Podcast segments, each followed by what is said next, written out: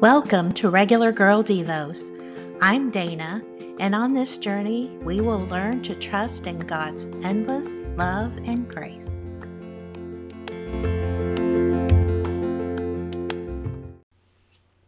The last couple weeks, we have talked about going to our jobs focused on working for God and how we do God's work. What comes next? Rest. There is a time for work and a time for rest. Even God rested. By the seventh day, God had finished his work. On the seventh day, he rested from all his work. God blessed the seventh day. He made it a holy day because on that day he rested from his work, all the creating God had done.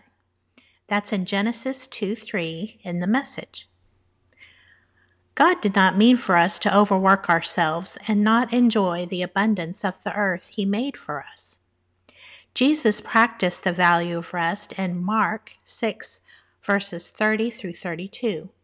It says, The apostles now returned to Jesus from their tour and told him all they had done and what they had said to the people they visited. Then Jesus suggested, Let's get away from the crowds for a while and rest for so many people were coming and going that they scarcely had time to eat. So they left by boat for a quieter spot. Life in God is a life in balance. Our verse today is Psalm 46:10 in the English Standard Version.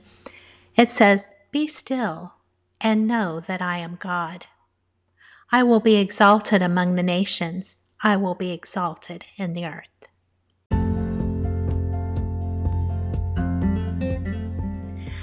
Thank you for listening and supporting my podcast. To read this episode and find other content, go to haveagather.com. Have fun today. Sing, dance, laugh, accept God's joy.